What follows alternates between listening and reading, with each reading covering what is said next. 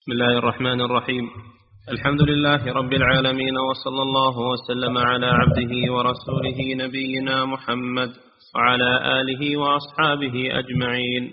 أما بعد فقد قال الشيخ سليمان رحمه الله تعالى الدليل التاسع قوله تعالى ترى كثيرا منهم يتولون الذين كفروا لبئس ما قدمت لهم أنفسهم أن سخط الله عليهم وفي العذاب هم خالدون.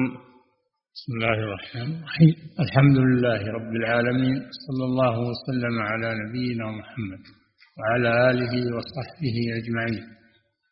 الدليل التاسع من أدلة تحريم موالاة الكفار. قوله تعالى عن اليهود ترى كثيرا منهم أي من اليهود. يتولون الذين كفروا مع أنهم أهل كتاب وأهل دين وأتباع ملة فإنهم يتولون الكفار الذين لا دين لهم وهم أعداد الرسل وأعداد الكتب. يتولونهم يعني يحبونهم بقلوبهم ويناصرونهم ويعينونهم. تولون الذين كفروا مع أنه كان المفروض أن يتبرأوا منهم لأنهم أعداؤهم وأعداء دينهم وأعداء رسل الله وأعداء الكتب. فكان الواجب أنهم يتبرؤون منهم فلا يحبونهم ولا يناصرونهم يتميزون عنهم لكنهم بالعكس يتولون الذين كفروا. والتولي هو المحبة والمناصرة وغير ذلك من الميول إلى الكفار. الميول القلبية إلى الكفار. قال جل وعلا لبئس ما قدمت لهم أنفسهم. لبئس اللام هذه يقولون موطئة للقسم قسم محذوف. كأن التقدير والله أعلم والله لبئس لبئس اللام لام القسم لبئس ما قدمت لهم أنفسهم قدمت لهم أنفسهم من محبة الكفار وموالاة الكفار دل على من أن من أحب الكفار ووالاهم أنه قدم لنفسه شرا. لبئس ما قدمت لهم أنفسهم وما هو الذي قدمت؟ أن سخط الله عليهم. وفي العذاب هم خالدون. ذكر عقوبتين العقوبة الأولى أن الله سخط عليهم. يعني غضب عليهم. فهذا فيه أن الله يوصف بأنه يسخط ويغضب كما يليق بجلاله سبحانه وتعالى. سخط الله عليهم. والله يسخط ويغضب ويكره الأعمال الكفرية والشركية الأعمال السيئة. الله يكرهها ويكره أهلها ويبغضهم ويسخط عليهم. أن سخط الله عليهم دل على أن من أحب الكفار فإن الله يغضب عليه. من أحب الكفار أن الله يغضب عليه وأن محبتهم توجب غضب الله لأن الواجب على المؤمن أن يحب ما يحبه الله ويبغض ما يبغضه الله. هذا هو الواجب. فإذا عكس فأحب ما يغضبه الله وكره ما يحبه الله هذا دليل على انحرافه عن الدين أن سخط الله عليهم. هذه واحدة هذه أشد عقوبات غضب الله جل وعلا أن سخط الله عليهم والثانية في العذاب هم خالدون باقون بقاء مؤبدا. ولا يبقى في العذاب بقاء مؤبدا إلا الكافر. دل على أن هذا النوع على أن هذا النوع من الموالاة كفر بالله عز وجل. يوجب الخلود في النار. ثم قال جل وعلا ولو كانوا يؤمنون بالله والنبي وما أنزل إليه ما اتخذوهم أولياء ولكن كثيرا منهم فاسقون خارجون عن طاعة الله عز وجل خارجون عن الإيمان. فدل على أن موالاة الكفار تنافي تنافي الإيمان وأن موالاتهم علامة على عدم الإيمان ولو كانوا يؤمنون بالله ولو كانوا يؤمنون بالله والنبي وما أنزل إليه ما اتخذوهم أولياء ولكن كثيرا منهم فاسقون. دل على أن موالاة الكفار فسق. نعم. فذكر الله تعالى أن موالاة الكفار موجبة لسخط الله. نعم هذه واحدة. فذكر الله تعالى أن موالاة الكفار موجبة لسخط الله والخلود في العذاب بمجردها. هذا الثاني عقوبتان نعم. وإن كان الإنسان خائفا. وإن كان؟ وإن كان الإنسان خائفا. وإن كان الإنسان خائفا منهم فلا يجوز له يواليهم ولو كان خائفا منهم إلا إذا أكره إذا أكره فإنه يداريهم مداراة بما يدفع عنه الضرر. باب المدارات لا لا يتخذ المؤمنون الكافرين أولياء من دون المؤمنين ومن يفعل ذلك فليس من الله في شيء إلا أن تتقوا منهم تقاتل. هذا يسمى بالمداراة وهو دفع الضرر لا بمحبتهم وإنما بإظهار شيء يدفع عنه الضرر إظهار شيء من موافقتهم في الأمور التي لا تجرح الدين الأمور التي لا تجرح الدين والعقيدة من باب المداراة مداراة الضرر. نعم. وإن كان الإنسان مجرد الخوف لا يبيح الموالاة. بل الإنسان يصبر. الإنسان يصبر على دينه ولا يوالي الكفار بل يصبر على دينه. ما لم يصل إلى حد الضرورة. فيدفع الضرورة بما ليس هو من المساومة على الدين أو التنازل عن الدين. إعطائهم شيئا من إظهار الموافقة لهم في بعض الأمور التي لا تمس لا تمس الدين. نعم. وإن كان الإنسان خائفا إلا من أكره بشرطه. بشرطه إلا من أكره وقلبه. هذا الشرط. إلا من أكره وقلبه مطمئن بالإيمان. هذا يسمى بالمداراة. وهو وهو إظهار شيء مما يدفع شرهم عنه مع اطمئنان قلبه بالإيمان وعدم تنازله عن شيء من دينه وإلا فإنه يصبر على دينه ولا يتنازل عن شيء منه لأجل إرضاء الكفار. نعم. فكيف إذا اجتمع ذلك مع الكفر الصريح؟ نعم. فكيف إذا اجتمع ذلك مع الكفر الصريح وهو معاداة التوحيد وأهله؟ نعم إذا انضم إلى محبة الكفار إذا انضم إلى محبتهم في القلب إعانتهم على المسلمين ومظاهرتهم على المسلمين هذا ردة كما سبق في نواقض الإسلام. مظاهرة المشركين على المسلمين ردة. أو انضاف إلى هذا ما ذكره الشيخ هنا وهو عداوة دين الإسلام وبغض دين الإسلام. إذا انضم بغض الدين إلى موالاة الكفار فهذا ردة عن دين الإسلام. هذا ردة. قال تعالى ذلك بأنهم كرهوا ما أنزل الله فأحبط أعمالهم.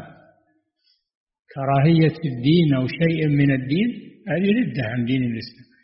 كرهوا ما أنزل الله فأحبط أعمالهم.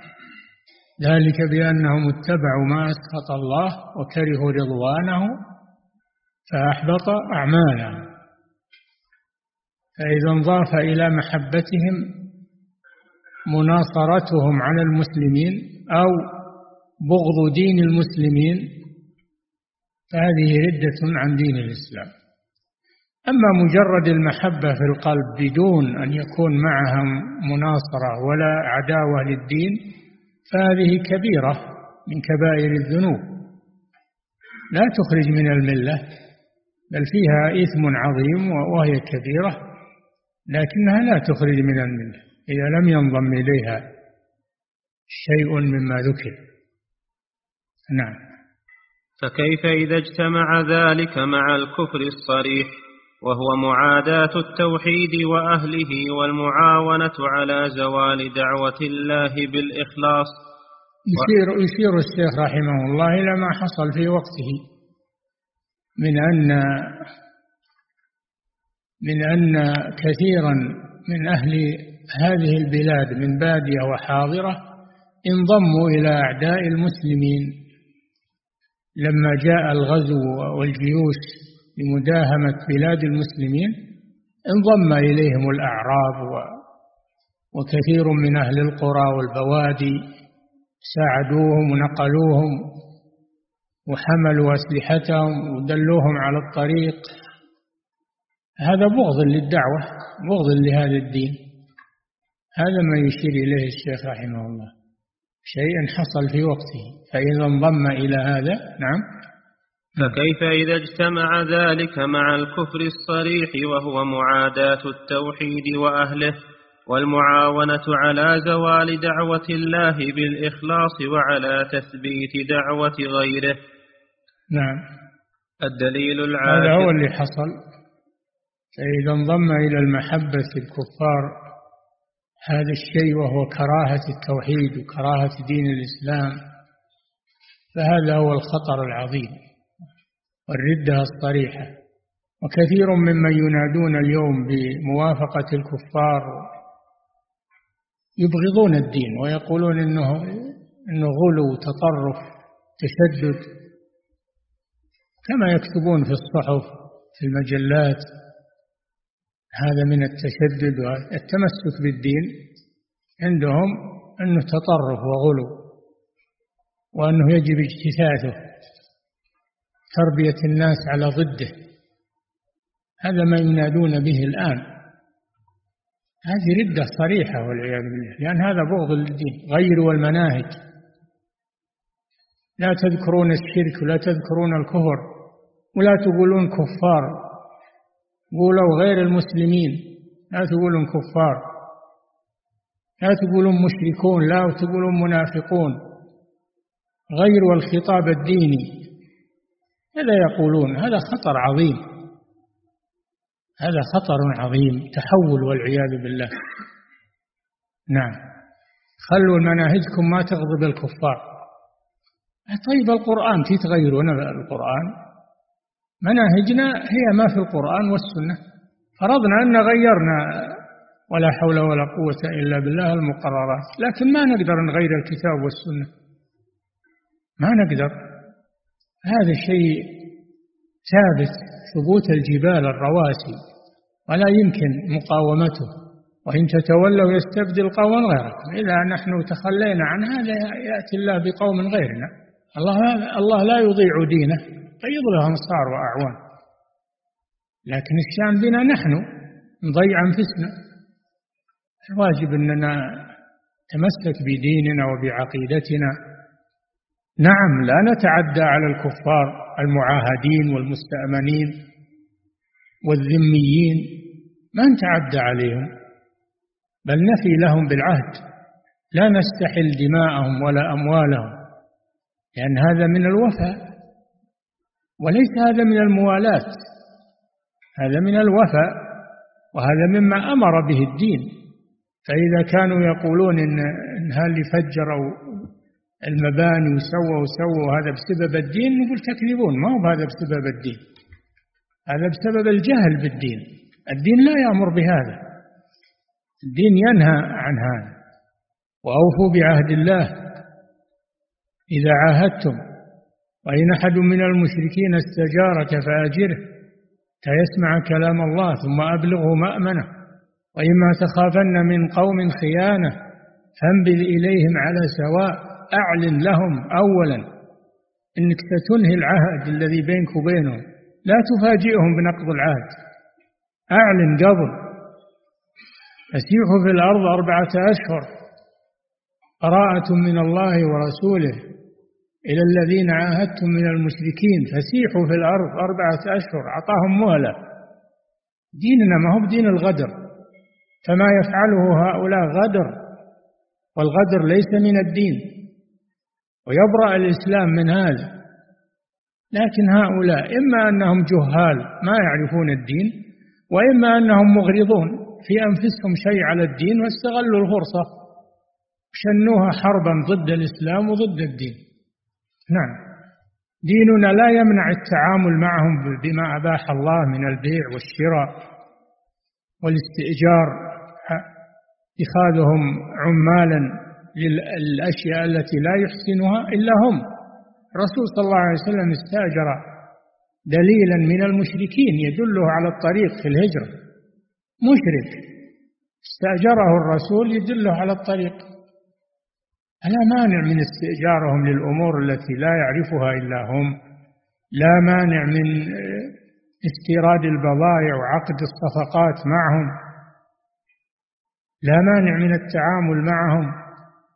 أيضا لا أيضا يشرع لنا أننا نحسن إلى من أحسن إلينا. لا ينهاكم الله عن الذين لم يقاتلوكم في الدين ولم يخرجوكم من دياركم أن تبروهم تخبطوا إليهم. هذا ديننا. ما هو بديننا؟ دين الغدر ودين الخيانة ودين سفك الدماء وتخريب هذا يبرأ منه الإسلام. فيجب التنبه لهذه الأمور. هذه المكايد. هم حملوا الدين هذه التصرفات حملوها على دين الإسلام وعلى المسلمين والدين منها بري والمسلمون أبرياء منها. هذه تصرفات أناس مخصوصين. تغيرت أمزجتهم وخربت أدمغتهم وحشيت أدمغتهم بالغلو والتطرف. هؤلاء ما يحسبون على الإسلام. وعملهم هذا ليس من الإسلام. بريء منه كل البراءة. ديننا دين العدل والوفاء.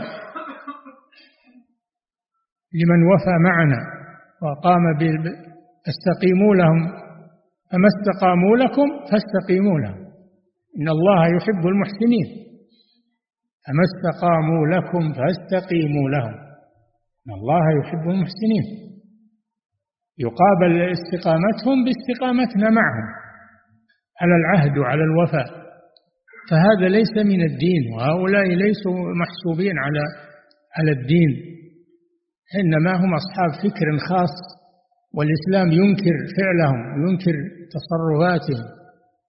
فلا نجعل هذا نحمله على الدين ونقول هذا دين الإسلام دين إرهاب ودين سفك دماء ودين تخريب كما يقوله أعداء الإسلام. ويساعدهم هؤلاء المحسوبين على الإسلام من أبناء المسلمين. يقولون هذا المتدينين وهذا الدين وهذا التطرف وهذا الغلو. ربوا أولادكم على التساهل والتسامح مع الكفار. تنازل عن العقيدة والتنازل عن يقولون ربوا أولادكم على هذا. هذا الكلام الذي يجوز أن يقال في هذه المسائل. وهذه المسائل يا إخوان هذه المسائل ترد إلى أهل العلم. ما يتولى الكلام فيها الجهال والمتعالمون هذا يرد إلى أهل العلم. وإذا جاءهم أمر من الأمن أو الخوف أذاعوا به. ولو ردوه إلى الله ولو ردوه إلى الرسول وإلى أولي الأمر منهم لعلمه الذين يستنبطونه منه. الأمور العظيمة ذي ما يتكلم فيها إلا أهل العلم وأهل الحل والعقد. ما تكون حديث المجالس. هذا يزيد الشر شرا. وإن كانوا يظنون أن هذا من باب الاستنكار وإنكار المنكر لكنه هو المنكر نفسه. هذه الأمور ما يجوز يتكلم فيها إلا أهل الشان وأهل الحل والعقد والعلم. يصدرون فيها ما يناسب. وليست من شأن كل واحد أنه يتكلم فيها أو يألف فيها ويصدر تأليف فيها. أمور خطيرة جدا. نعم. فكيف إذا اجتمع ذلك مع الكفر الصريح وهو معاداة التوحيد وأهله والمعاونة على زوال دعوة الله بالإخلاص وعلى تثبيت دعوة غيره؟ وهل زالت دعوة التوحيد ولله الحمد من هذه البلاد؟ رغم ما حصل من الحروب والجيوش الجرارة التي جاءت والتدمير وإخراب البلاد ما تغير الدين ولله الحمد ولا تغيرت العقيدة. دعوة التوحيد باقية ما تغيرت لأن حق والحق يثبت. فأما الزبد فيذهب جفاء وأما ما ينفع الناس فيمكث في الأرض. ما تغيرت دعوة التوحيد ولله الحمد. وإن فعلوا ما فعلوا من آه، النكال والضرب والقتل والتشريد ما ضروا ما ضروا دعوة التوحيد وإنما رجع كيدهم عليهم. نعم. دليل العاشر.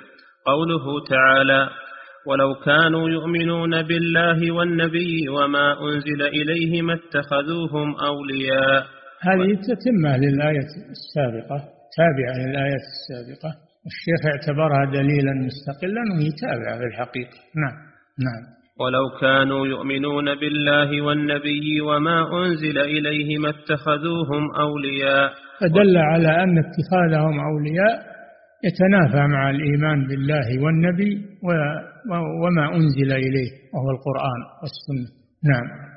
ولكن كثيرا منهم فاسقون.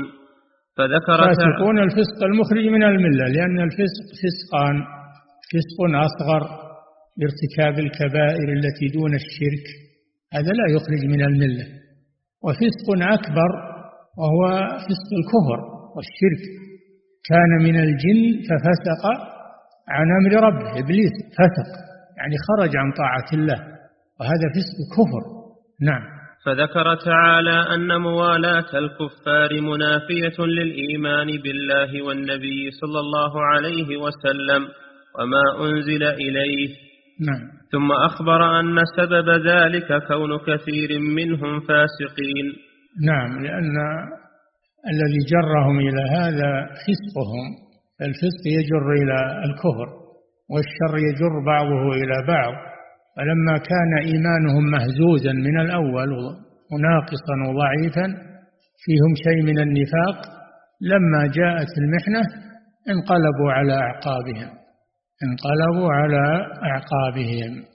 من الناس من يعبد الله على حرف يعني طرف فإن أصابه خير اطمأن به. وإن أصابته فتنة انقلب على وجهه. خسر الدنيا والآخرة. ذلك هو الخسران المبين. فالفتن تكشف الناس تكشف المؤمن الصادق من المنافق من ضعيف الإيمان. نعم.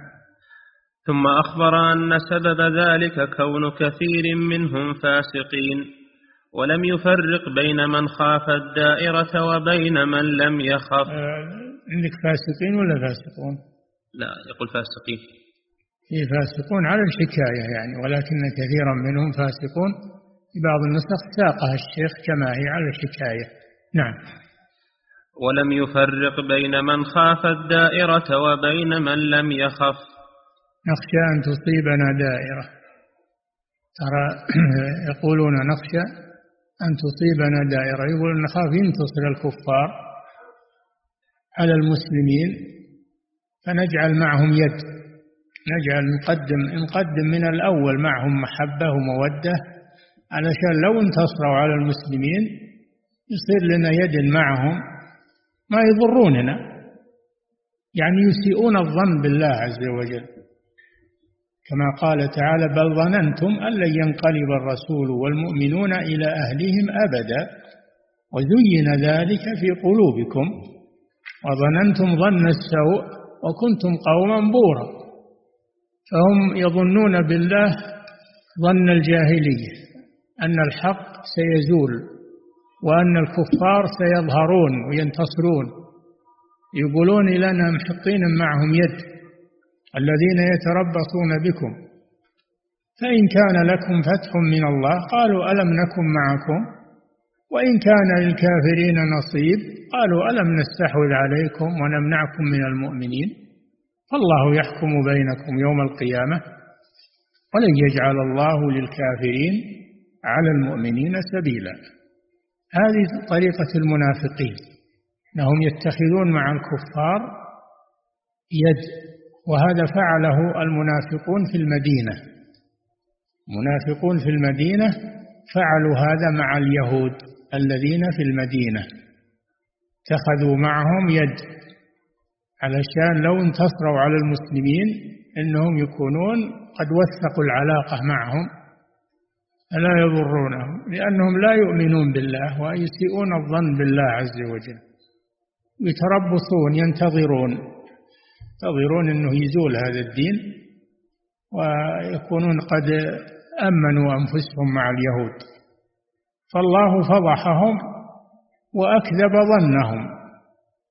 أكذب ظنهم انتصر المسلمون على اليهود وأخرجوهم من حصونهم وطردوهم من المدينة إلى الشام وأنزل الذين ظاهروهم من أهل الكتاب من صياصيهم وقذف في قلوبهم الرعب. فريقا تقتلون وتأسرون فريقا وأورثكم أرضهم وديارهم وأموالهم. هذا حصل في بعد غزوة بعد غزوة الخندق مع بني قريظة. وأرضا لم تطئوها وهي أرض خيبر. أرض خيبر جاءت بعد ذلك. نعم نعم. وهكذا حال كثير من هؤلاء المرتدين قبل ردتهم كثير منهم فاسقون. أي نعم. كانوا يتربصون يعني. يتربصون إن العدو ينتصر فيكونون قد اتخذوا معه مقدمات يؤمنون أنفسهم.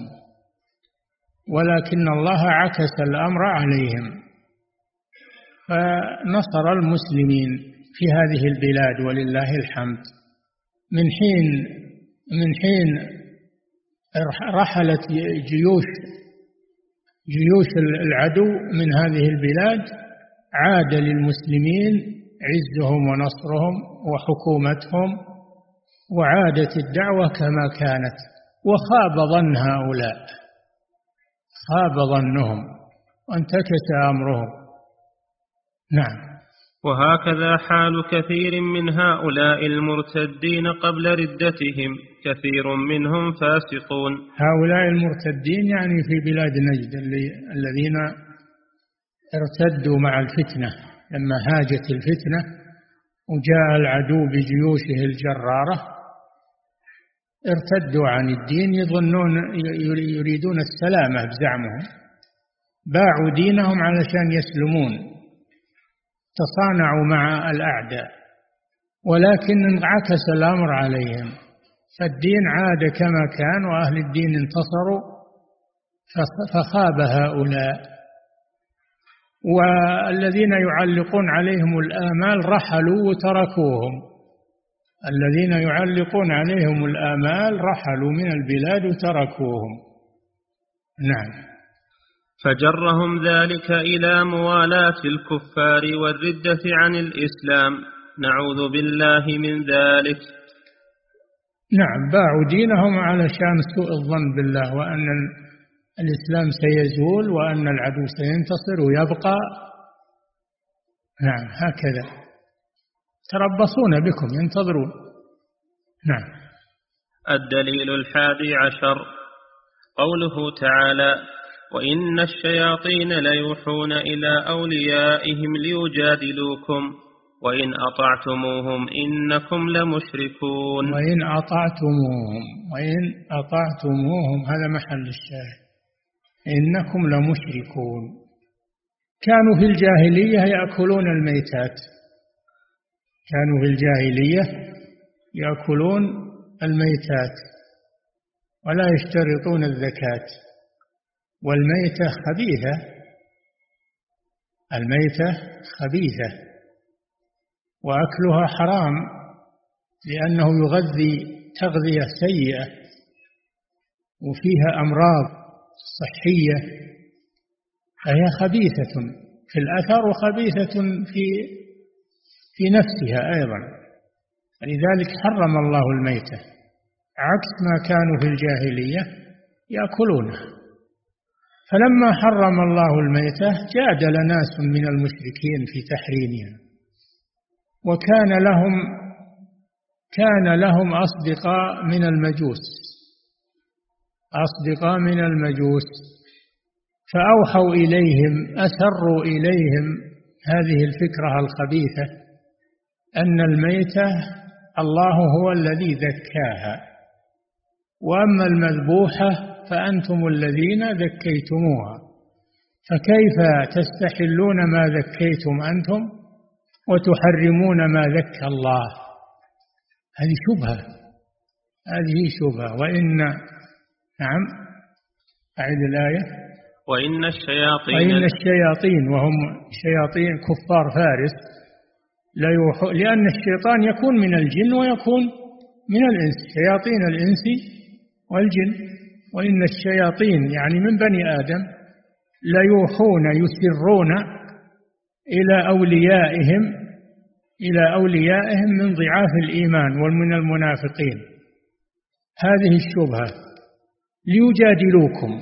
يقولون الميتة الله ذكاها وأما المذبوحة أنتم اللي ذكيتموها فكيف تحرمون ما ذكاه الله وتحلون ما ذكيتم هذه شبهة. الإنسان اللي ما عنده علم تنطلي عليه تنطلي عليه هذه.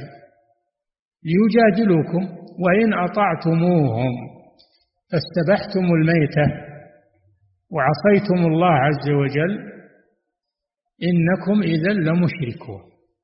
هذا من الشرك في الطاعة. من الشرك في الطاعة. فدل على أن من أطاع من استحل ما حرم الله من أطاعه فقد أشرك. لأن التحليل والتحريم حق لله جل وعلا لا يجوز لأحد أن يحلل ويحرم من عنده. حق لله. فمن حلل أو حرم فقد اتخذ نفسه شريكا لله عز وجل. ولهذا قال جل وعلا في النصارى اتخذوا أحبارهم ورهبانهم أربابا من دون الله. فلما سمعها عدي بن حاتم رضي الله عنه كان في الجاهلية كان نصرانيا قال يا رسول الله إننا لسنا نعبدهم. وظن أن العبادة مقصورة على الصلاة والركوع والسجود. فقال له صلى الله عليه وسلم أليسوا يحلون ما حرم الله؟ فتحلونه؟ قلت بلى. قال أليسوا يحرمون ما أحل الله؟ فتحرمونه؟ قلت بلى. قال فتلك عبادتهم.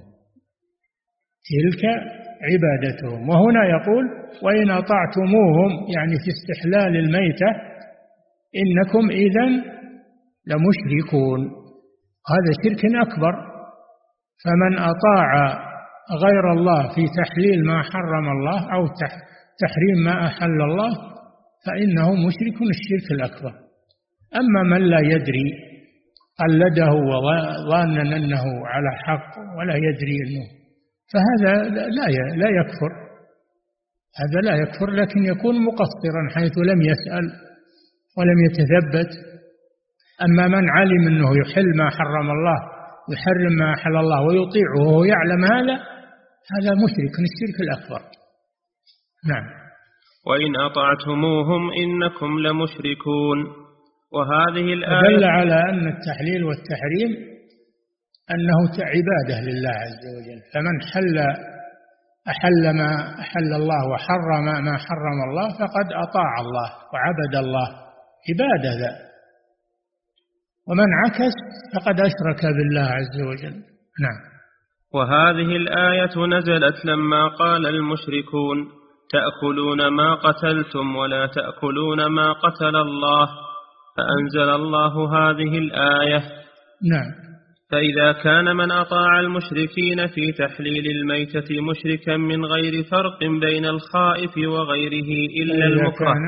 فإذا فإذا كان من أطاع المشركين في تحليل الميتة مشركا من غير فرق بين الخائف وغيره إلا المكره فكيف بمن أطاعهم في تحليل موالاتهم؟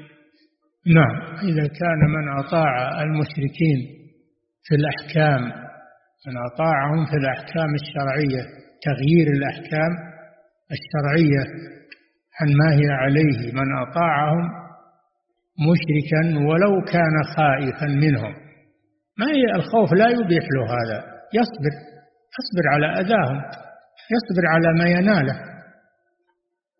إلا إذا وصل إلى حد الإكراه.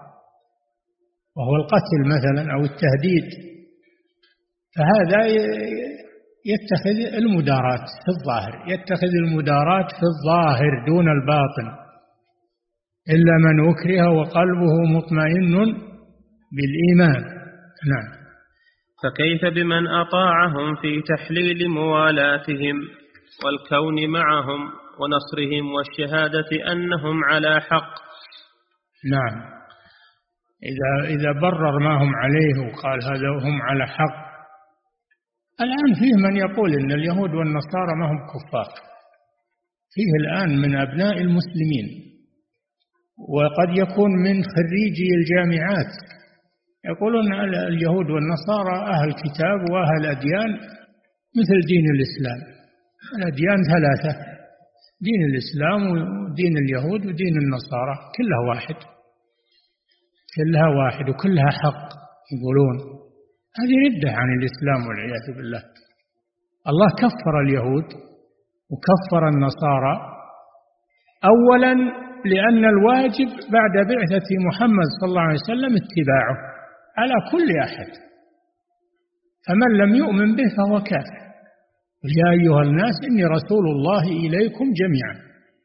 هذا أولا. ثانيا اليهود والنصارى حرفوا دين الله. اليهود يقولون الله النصارى يقولون الله ثالث ثلاثة. الله ثالث ثلاثة.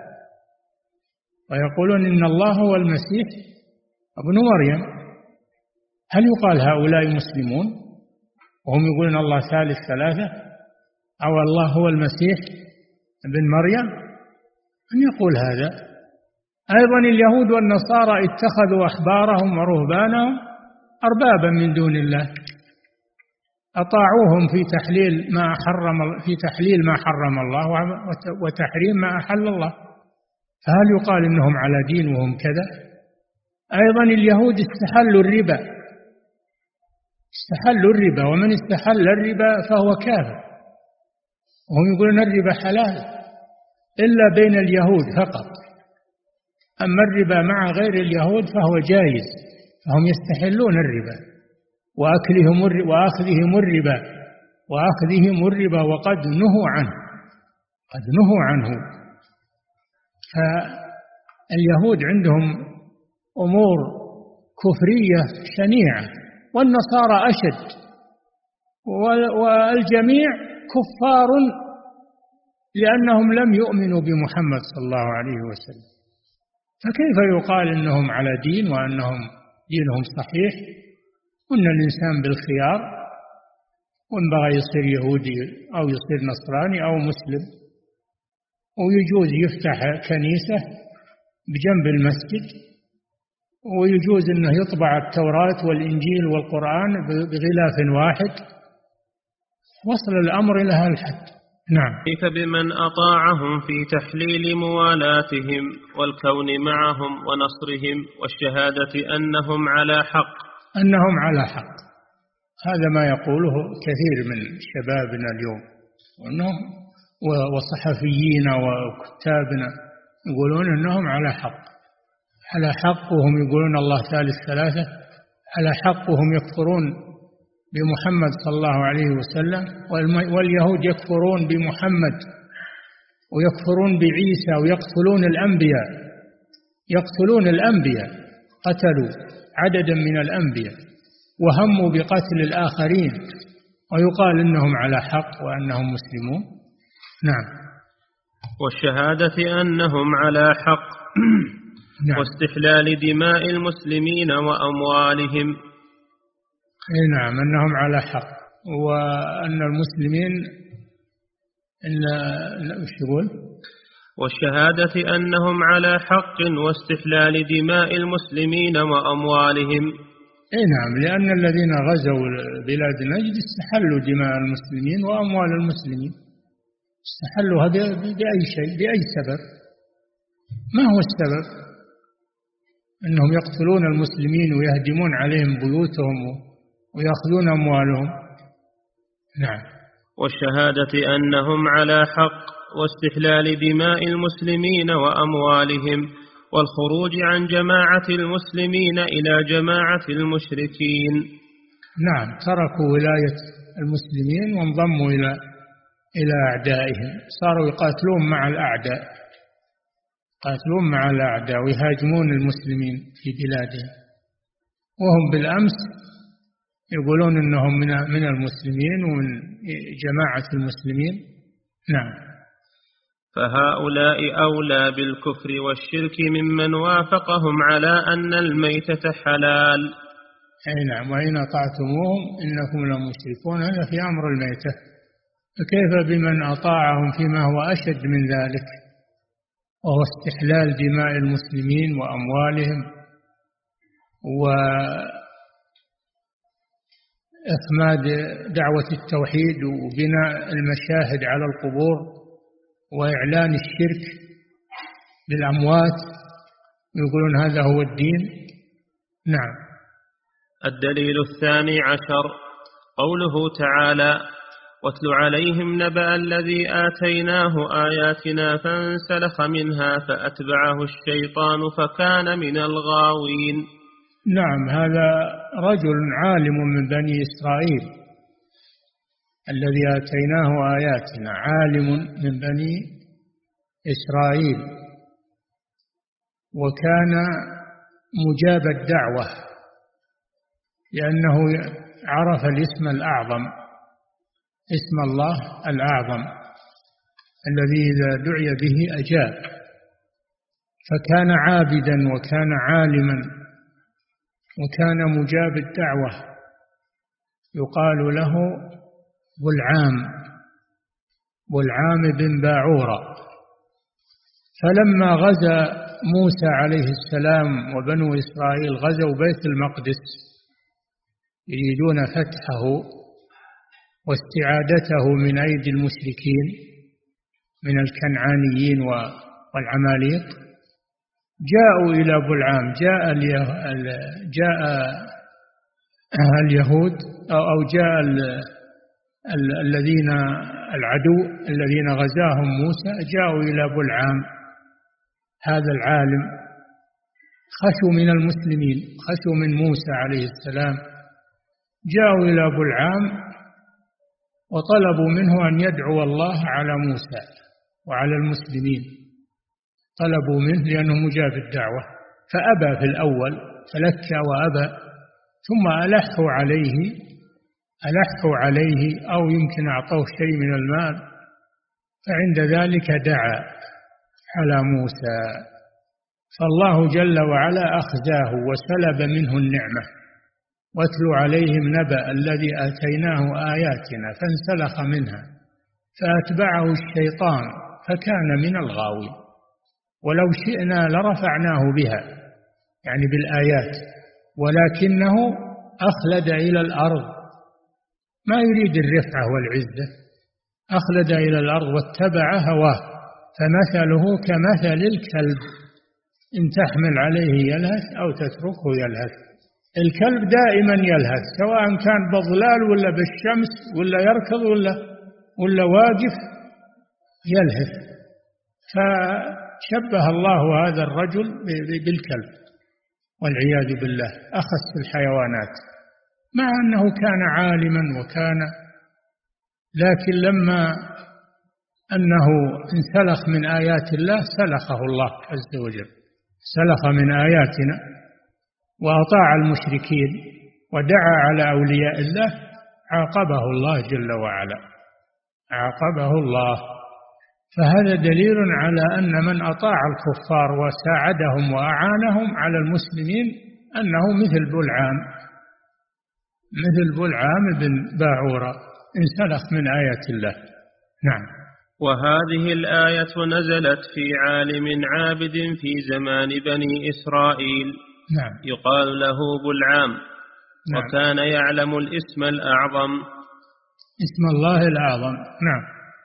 قال ابن أبي طلحة عن ابن عباس رضي الله تعالى عنهما لما نزل بهم موسى عليه السلام يعني بالجبارين أتاه بنو عمه وقومه فقالوا إن موسى رجل حديد ومعه جنود كثيرة وإنه إن يظهر علينا يهلكنا فادعوا الله أن يرد عنا موسى ومن معه. قال إني إن دعوت ذهبت دنياي وآخرتي فلم يزالوا به حتى دعا عليهم فسلخه الله مما كان عليه. نعم. فسلخه الله مما كان عليه. فذلك قوله تعالى فانسلخ منها فأتبعه الشيطان فكان من الغاوين. نعم. وقال ابن وقال ابن زيد كان هواه مع القوم. وقال وقال ابن زيد. نعم. وقال ابن زيد كان هواه مع القوم يعني الذين حاربوا موسى وقومه فذكر تعالى أمر هذا المنسلخ من آيات الله بعد أن أعطاه الله إياها وعرفها وصار من أهلها ثم انسلخ منها أي ترك العمل بها. وذكر في انسلاخه منها ما معناه أنه مظاهرة المشركين ومعاونتهم برأيه والدعاء على موسى عليه السلام ومن معه أن يردهم الله عن قومه. هذه مظاهرة مظاهرة للمشركين. دعاؤه على المسلمين وعلى نبي الله كليم الله موسى عليه السلام مظاهرة للمشركين. نعم. وذكر في انسلاخه منها ما معناه مثله كل من انضم إلى الكفار ضد المسلمين. مثل بلعام من انضم إلى الكفار ضد المسلمين وساعد الكفار على هدم الإسلام وما أكثرهم اليوم. ولا حول ولا قوة إلا بالله. ينادون بأصوات الكفار. نعم. وذكر في انسلاخه منها ما معناه أنه مظاهرة المشركين ومعاونتهم برأيه. والدعاء على موسى عليه السلام ومن معه أن يردهم الله عن قومه خوفا على قومه وشفقة عليهم مع كونه يعرف الحق ويشهد به ويتعبد ولكن صده عن العمل به متابعة قومه وعشيرته وهواه وإخلاده إلى الأرض فكان هذا انسلاخا من آيات الله تعالى. وهذا هو الواقع من هؤلاء المرتدين وأعظم هذا هو الواقع من هؤلاء المرتدين الذين هم في زمن المؤلف الذين انضموا إلى الجيوش الهاجمة على المسلمين. انضموا إليهم وساعدوهم وحملوهم ودلوهم على الطريق ودلوهم على عورات المسلمين. نعم. وهذا هو الواقع من هؤلاء المرتدين وأعظم فإن الله, فإن الله تعالى أعطاهم آياته التي فيها الأمر بالتوحيد ودعوته وحده لا شريك له. يعني ليس هذا خاصا ببلعام بل مثل بلعام كل من عرف الحق وانحاز إلى ضده. نعم. فإن الله تعالى أعطاهم آياته التي فيها الأمر بالتوحيد ودعوته وحده لا شريك له والنهي عن الشرك به ودعوة غيره والأمر بموالاة المؤمنين ومحبتهم ونصرتهم والاعتصام بحبل الله جميعا والكون مع المؤمنين والأمر بمعاداة المشركين وبغضهم وجهادهم وفراقهم والأمر بهدم الأوثان. نعم. وإزالة القحاب واللواط والمنكرات فعرفوها وأقروا بها. يعني دور دور البغي دور الزنا ودور البغي. نعم. وإزالة القحاب واللواط والمنكرات. لأن هذا هو كان الواقع في, في الأمصار. كان لا يؤمر بالمعروف ولا ينهى عن المنكر والشرك ظاهر فيها. بالأموات والقبور وبيوت البغى مفتوحة واللواط أيضا موجود ولا ولا يؤمر بمعروف ولا ينهى عن منكر. نعم. وعرفوها وأقروا بها ثم انسلخوا من ذلك. ساعدوا هؤلاء مع علمهم مع علمهم بما في بلادهم من هذه الأمور العظيمة والمنكرات الشنيعة ومع هذا ساعدوهم على المسلمين الذين بلادهم طاهرة ونزيهة وعقيدتهم سليمة وهم على الإيمان وعلى التوحيد ساعدوا أعداءهم عليهم. نعم. وعرفوها وأقروا بها ثم انسلخوا من ذلك كله. فهم أولى بالانسلاخ من آيات الله والكفر والردة من بلعام أو, من أو هم مثله. نعم هذا موجود في في القرآن العظيم. فاللي يساعد الكفار انسلخ من القرآن. إن القرآن ينهى عن مناصرة الكفار على المسلمين وينهى عن مودة الكفار ومحبتهم بالقلوب. هذا موجود في القرآن. نعم. فهم أولى بالانسلاخ من آيات الله والكفر والردة من بلعام أو هم مثله. بل يمكن أشد منه لأن القرآن أعظم الكتب. القرآن هو أعظم الكتب. فمن انسلخ منه فإنه أعظم الانسلاخ أعظم من انسلاخ بلعام. نعم. الدليل الثالث عشر. يكفي نقف عندها أحسن الله. أحسن الله إليكم صاحب الفضيلة. هذه أسئلة عديدة. أعرض على فضيلتكم ما تيسر منها. هذا سائل يقول ذكرتم حفظكم الله أن موالاة الكفار فسق. ما المراد بالفسق ها هنا الفسق الأكبر؟ يقول ذكرتم حفظكم الله أن موالاة الكفار فسق. ما المراد بالفسق هنا؟ الفسق الأكبر أو الفسق الأصغر؟ أنا ذكرت هذا ولا هو أن اللي قلت أن موالاتهم فسق. هذا في القرآن. ولكن كثيرا منهم فاسقون. الله اللي ذكر هذا. وقلنا أن هذا فسق أكبر مخرج من الملة. وهناك فسق أصغر وهو فسق أصحاب الكبائر من المؤمنين. نعم. أحسن الله إليكم صاحب الفضيلة. وهذا السائل يقول ما هو واجبنا نحو من يكتب في الصحف دائما عن التنازلات العقدية التي يدعو إليها ومنها تسمية الكفار بالطرف الآخر؟ مع العلم أنه ينتمي لهذه البلاد.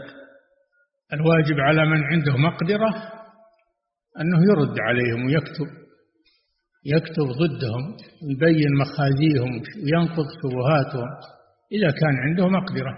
وإذا لم يكن عنده مقدرة يرفع ما يجده من مقالاتهم يرفعه لأهل العلم يعطيه لأهل العلم ينظرون فيه ويتخذون ما ما يجب اتخاذه ولا يجوز السكوت عنه وتركه نعم.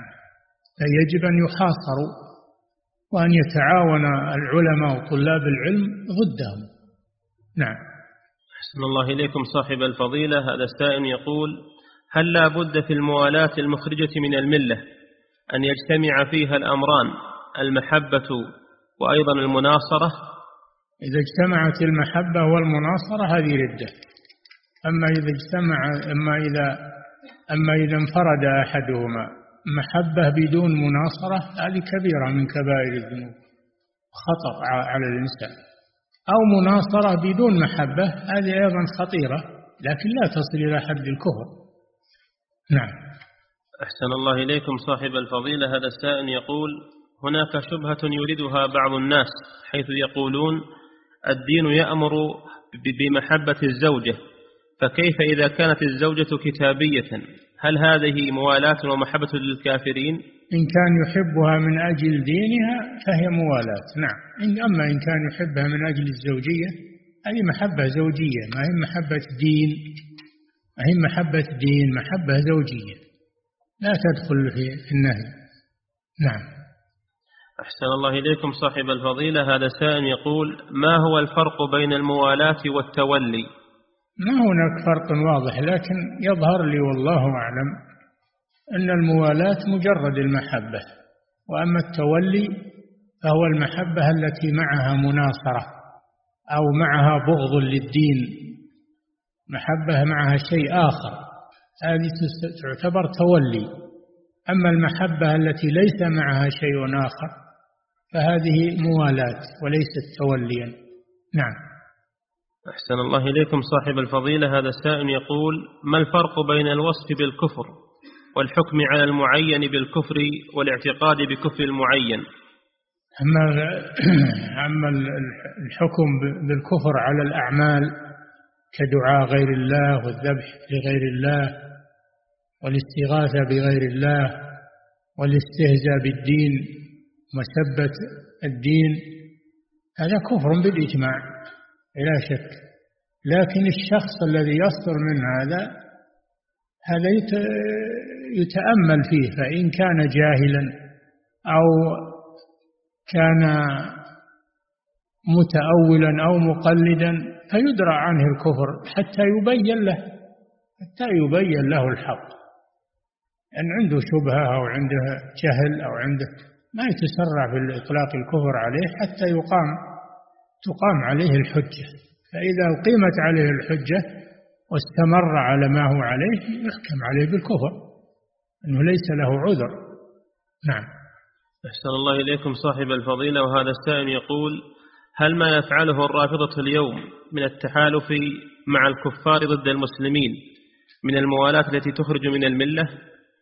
ما عند الرافضة إلا مسألة تحالف مع الكفار عندهم كفريات غير هذا مذهبهم واضح كتبهم مملوءة من هذه الفضائع. كفر كتبهم الآن هي التي فضحتهم لأن اللي ألفها أئمتهم وقادتهم ولا يقدرون ينكرونها. نعم. أحسن الله إليكم صاحب الفضيلة. هذا السائل يقول أخي دائما يستهزئ بالدين. ودائما نبين له حكم الاستهزاء أكثر من مرة. نعم نعم. أحسن الله إليكم. هذا السائل يقول أخي دائما يستهزئ بالدين. نعم. وبينا له حكم الاستهزاء أكثر من مرة ولكنه لم ينزجر عن هذا الفعل. ماذا أفعل معه؟ مع أنني أسكن معه في بيت واحد. أول شيء لا تسكن معه. لا تسكن معه. إما أن تخرج أنت إن كان البيت له. هو أو أنك تخرجه إن كان البيت لك. ولا تخليه يسكن معك. هذه واحدة. الثانية أنك تبلغ عنه. تبلغ عنه من يقيم عليه الحجة. تبلغ عنه المحكمة. تبلغ عنه الهيئات. هيئات الأمر بالمعروف والنهي عن المنكر. ويتولون هم الرفع عنه لولاة الأمور. ما تسكت عنه. نعم. أول شيء أنك تفارقه ولا تجالسه ولا تسكن معه ثانيا أنك تبلغ عنه أهل الشأن الذين يحاكمونه عند القاضي أو يقيمون عليه الدعوة. نعم. أحسن الله إليكم صاحب الفضيلة وهذا السائل يقول هل يجوز للمسلم أن يأكل مع الكافر الذي يعمل معه؟ وهل تعتبر هذه موالاة؟ لا هذا من التعامل الدنيوي. هذا من التعامل. بل يجوز أنك تجيب دعوة الكافر. الكافر إذا دعاك لوليمة يجوز تجيبه. الرسول صلى الله عليه وسلم أجاب دعوة اليهودي وأكل من طعام اليهود. مسألة أكل الطعام المباح ما في بأس ما في بأس. بل تجيب دعوتهم أيضا وتدعوهم أيضا ليأكلوا من طعامك. هذا من التعامل الدنيوي. وربما يكون سببا في هدايتهم. نعم. أحسن الله إليكم صاحب الفضيلة. هذا السائل يقول هناك من يقول إن من أتى بعمل كفري في الظاهر مثل رمي المصحف أو الركوع لشخص فإننا لا نكفره حتى نعرف ما في قلبه. ويستدل بقصة موسى عليه الصلاة والسلام عندما ألقى الألواح وهو غضبان. فهل هذا القول والاستدلال صحيح؟ يا أخي أنت يمكن تعلم ما في القلوب نعلم ما في قلبه من يقول هذا؟ هل أحد يعرف ما في القلوب إلا الله سبحانه وتعالى؟ نحن نحكم على الظاهر أما ما في القلوب فهو إلى الله. فمن أظهر الكفر حكمنا عليه بالكفر. وأما ما في قلبه هذا نكله إلى الله عز وجل. وهذا غير أنه يناقش ويبين له الحق إن كان خاف عليه أو غامض عليه. هذه شيء مسألة أنه, إنه يناقش. هذا شيء آخر. أما أننا نقول لا لازم نعلم ما في قلبه. ما حد قال هذا من أهل العلم. إنما يقوله المتعالمون والجهال. العلماء يقولون يناقش. ربما يكون عنده شبهة ربما يكون مقلد نحد يحسبه على حق. يبين له. أما أننا نقول لا حتى نعلم ما في قلبه. إذا أنت تعلم الغيب. صرت تبي تعلم الغيب. صرت شريك لله عز وجل في علم الغيب. من يقول هذا؟ نعم. أحسن الله إليكم صاحب الفضيلة وهذا السائل يقول هل يجوز استخدام الكافر إلى بلاد المسلمين للطمع في إسلامه؟ هل؟ هل يجوز استخدام الكافر إلى بلد المسلمين للطمع في إسلامه؟ استخدام الكافر إذا كان يرجع إسلامه نعم. وإن أحد من المشركين استجاره أجره حتى يسمع كلامه. إذا كان يطمع في إسلامه فلا بأس أنه يستجلب ويسمع القرآن ويفقه في الدين لعله يقبل الحق ثم يرجع إلى بلده. نعم. أحسن الله إليكم صاحب الفضيلة. هذا السائل يقول نسمع كثيرا من يقول إن الأخوة أخوة إنسانية وليست أخوة دين ولا إيمان. ويرددون قول الله تعالى لا إكراه في الدين وسورة الكافرون وقولهم في الحرية سورة, للشخص. سورة إيش؟ الكافرون. سورة الكافرون ما هي بإقرارهم على دينهم. براءة سورة الكافرون فيها البراءة من دينهم. لكم دينكم ولي دين. هذه براءة. ما هم معناه إقرارهم على دينهم. ولهذا قال يا أيها الكافرون. قال يا أيها الكافرون. حكم عليهم بالكفر. كيف يقال أن هذا من الجهل بالله عز وجل. قال يا أيها الكافرون حكم عليهم بالكفر ثم قال لكم دينكم ولي دين براءة من دينهم. صريحة السورة صريحة في هذا. هم معناه تراضي معهم وإقرارهم على دينهم. ولا إكراه في الدين معناه أن ما نلزم أحد أنه, إنه يقتنع بالدين. هذه القناعية بالقلب هذه من الله. إنك لا تهدي من أحببت ولكن الله يهدي من يشاء. فنحن ندعو إلى الله ونبين ونجاهد في سبيل الله. الذين يصدون عن الدين نجاهدهم. وأما هداية القلوب فهي, فهي بيد الله عز وجل. لا يملكها إلا الله جل وعلا. هذا معنى لا إكراه في الدين. ما تستطيع. أفأنت تكره الناس حتى يكونوا مؤمنين؟ الله يقول للرسول صلى الله عليه وسلم لمحمد أفأنت تكره الناس حتى يكونوا مؤمنين؟ إنك لا تهدي من أحببت ولكن الله يهدي من يشاء. فلا يمكن أن تكره أحد على الدين وهو ما يريده؟ أبد. ما يقبله. لكن ليس معنى هذا أن نترك الكافر ولا ندعوه ولا نجاهده في سبيل الله ولا ولا. نعم. أحسن الله إليكم صاحب الفضيلة. وهذا سائل يقول ما حكم الذي يعاون النصارى على فتح الكنائس في بلاد المسلمين؟ وكذا فتح مدارسهم التي يبث فيها التنصير. هذا لا يجوز. لا يجوز للمسلمين أن يمكنوا النصارى من إحداث من إحداث كنائس ولا من تعميرها إذا خربت. أما لو استولى المسلمون على بلاد فيها كنائس فإنهم يبقونها إلى أن تسقط ثم تنتهي ولا تعاد مرة ثانية. ولا يسمحون للكفار أن يبنوا كنائس جديدة في بلاد الإسلام خصوصا في جزيرة العرب. قال صلى الله عليه وسلم لا يبقى في جزيرة العرب دينان. لا يجوز يبنى كنائس بجوار المساجد في جزيرة العرب اللي هي مصدر الرسالة. وفيها الحرم فيها الكعبة المشرفة وقبلة المسلمين ومنبت الدعوة. ما يجوز يبقى فيها دينان أبدا.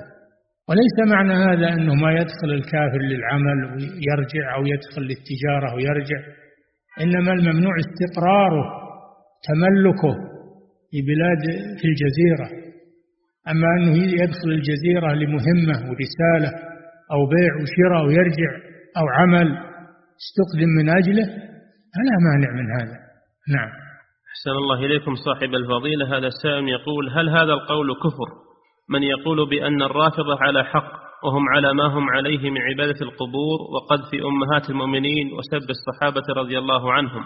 إذا كان يعلم هذا ويقول هذا حق فهو كافر. إذا كان يعلم ما عندهم من الكفريات ويقول إنهم على حق فهو كافر. أما إذا كان ما يدري جاهل لأنه يسمع أنهم يقولون هذول مثل المذاهب الأربعة هذول أصحاب مذهب مثل المذاهب الأربعة نقول هذا جاهل يبين له يبين له أن هذا ما هو صحيح وأنهم ليسوا مثل المذاهب الأربعة. المذاهب الأربعة عقيدتهم واحد ودينهم واحد وإنما اختلفوا في الاجتهادات الفقهية فقط. وأما أصول الإيمان والعقيدة والتوحيد ومحبة الصحابة والتابعين والسلف الصالح فهم كلهم على دين واحد وعقيدة واحدة. نعم. أحسن الله إليكم صاحب الفضيلة. وهذا سائل يقول أرجو من سماحتكم أن توجهوا النصيحة لمن يتهاون في هذه المسائل وهي دعوة التقريب بين الأديان وعدم التشديد في هذه المسائل حيث عمت بها البلوى. تقريب بين الأديان ما يمكن أن تقرب بين ما فرقه الله عز وجل. ما يمكن تجمع بين ما فرق الله ولا أن تفرق بين ما جمع الله سبحانه وتعالى. هذا مستحيل. هذا مستحيل مهما حاولت. فرق بين المؤمن والكافر. لا يتفقان أبدا. نعم. أفمن كان مؤمنا كمن كان فاسقا. لا يستوون. أما الذين آمنوا وعملوا الصالحات فلهم جنات المأوى نزلا بما كانوا يعملون. وأما الذين فسقوا فمأواهم النار. أفنجعل المسلمين كالمجرمين؟ ما لكم كيف تحكمون؟ أم نجعل الذين آمنوا وعملوا الصالحات كالمفسدين في الأرض؟ أم نجعل المتقين كالفجار؟ هذا ما يمكن أبدا. فلا يمكن التقريب بين الكفر والإيمان؟ أبدا. نعم. أحسن الله إليكم صاحب الفضيلة وهذا السائل يقول هل نقول إن الفسق الأكبر مرادف للكفر الأكبر والشرك الأكبر؟ أي نعم. أي نعم. هذا هو. المخرج من الملة سواء سواء كان شركا أو كفرا أو فسقا. نعم. أحسن الله إليكم صاحب الفضيلة وهذا السائل يقول هل المنافق نفاقا أكبر يستتاب؟ وهل تجوز صلاة الجنازة؟ على من عرف نفاقه. التوبة بابها مفتوح لكن الغالب أن المنافق النفاق الأكبر لا يرجع. الله جل وعلا قال صم آه، قال فهم لا يرجعون فهم لا يرجعون يعني المنافقين. لأنهم رفضوا الحق من الأول فعاقبهم الله بعدم قبوله في المستقبل. عاقبهم الله بعدم قبوله في المستقبل. لكن لو تابوا تاب الله عليهم إلا الذين تابوا إن المنافقين في الدرك الأسفل من النار ولن تجد لهم نصيرا. إلا الذين تابوا إلا الذين تابوا وأصلحوا وب... نعم. الذين تابوا وأصلحوا وبينوا واعتصموا بالله. أي نعم. إلا الذين تابوا وأصلحوا و وبي... لا. إن المنافقين في الدرك الأسفل من النار ولن تجد لهم نصيرا إلا الذين تابوا واعتصموا بالله وأخلصوا دينهم لله فأولئك مع المؤمنين. إذا تابوا تاب الله عليهم لكن يقل أنه يتوب المنافق النفاق الأكبر. أما النفاق الأصغر فيتوب صاحبه. نعم. أحسن الله إليكم صاحب الفضيلة. هذا السائل يقول ما حكم الهجرة من أرض فشت فيها الفاحشة؟ وفشى فيها الحكم بغير ما أنزل الله. وسب الله وسب الدين. لا أن الهجرة واجبة إذا تيسرت هاجر منها. ولو إلى بلد أقل شر وهاجر من البلد الكثير الشر إلى البلد الذي هو أقل شر. دفع أخف أعظم الضررين بارتكاب أخفهما مهما أمكن. نعم. أحسن الله إليكم صاحب الفضيلة. هذه أسئلة عديدة. حتى في بلاد المسلمين. إذا كان في حارة فيها ناس سفهاء وفيها ناس يعني متساهلين لا ينبغي أنك تسكن بينهم. تنتقل إلى إلى إلى حارة طيبة. فيها مسجد وفيها جماعة وفيها نعم. أحسن الله إليكم صاحب الفضيلة. هذه أسئلة عديدة جاءت في معنى اسم الله الأعظم. وما هو اسم الله الأعظم؟ الله أخفاه في في أسمائه سبحانه لأجل أن يدعى بأسمائه كلها ولله الأسماء الحسنى فادعوه بها. فإذا دعوت الله بأسمائه ففيها الاسم الأعظم. مثل ليلة القدر في رمضان. هي في ليالي رمضان. فأنت إذا اجتهدت في كل ليالي رمضان صادفت ليلة القدر. مثل ساعة يوم الجمعة. إذا اجتهدت في الدعاء في يوم الجمعة كله صادفت ساعة الإجابة. الله حكيم في إخفاء الاسم الأعظم في أسمائه سبحانه من أجل أن تدعوه بأسمائه ما تيسر لك منها. تجتهد في ذلك. ولا تقتصر على اسم واحد. نعم. أحسن الله إليكم صاحب الفضيلة. هذا السائل يقول أنا صاحب مكتب استقدام للعمالة الأجنبية. أنا أنا صاحب مكتب استقدام للعمالة الأجنبية. هل يجوز لي أن أستخدم عمالة كافرة لهذه البلاد أم أتوقف على استعمال العمالة المسلمة فقط؟ نعم هذا هو الواجب أنك تقتصر على العمالة المسلمة وفيها الكفاية إن شاء الله. نعم ولا تستخدم العمالة الكافرة لأنها تحمل معها الشرور. تحمل معها الدعوة إلى الكفر تحمل معها السحر تحمل معها العداوة للمسلمين.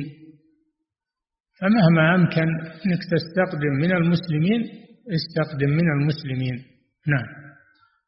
أحسن الله إليكم صاحب الفضيلة. هذا السائل يقول ما حكم أكل اللحم الني قبل الطبخ من غير الكبد والطحال؟ ما في مانع لا بأس بذلك. هو مباح. ما دام مذكات تأكل منها نيئة أو مطبوخة ما في معنى. نعم. أحسن الله إليكم صاحب الفضيلة وهذا السائل يقول في قول الله تعالى طعام الذين أوتوا الكتاب حل لكم هل هو خاص بذبيحة الكتابي فقط؟ المراد بطعام الذين أوتوا الكتاب الذبائح لأن الطعام من غير الذبائح يباح من أهل الكتاب وغيرهم. الرز التمر العنب هذا يباح من أي من أي بلاد. بلاد الكفار وبلاد المسلمين ومن المسلمين ومن الكفار. إنما الكلام في الذبائح لا يباح من ذبائح الكفار إلا ذبائح الكتابيين فقط. نعم. أحسن الله إليكم صاحب الفضيلة وهذا السائل يقول هل للساحر من توبة؟ والله هو بينه وبين الله نعم من توبة. ما أحد يمنعه من من الله جل وعلا. لكن نحن نجري عليه الحكم الظاهر. نجري عليه الحد ولا نستتيبه لأنه لا يؤمن أنه يخادع بتوبته. فنقيم عليه الحد وإذا كان صادقا في توبته بينه وبين الله الله يقبل منه. نعم. أحسن الله إليكم انتهى. والله تعالى أعلم وصلى الله وسلم على نبينا محمد.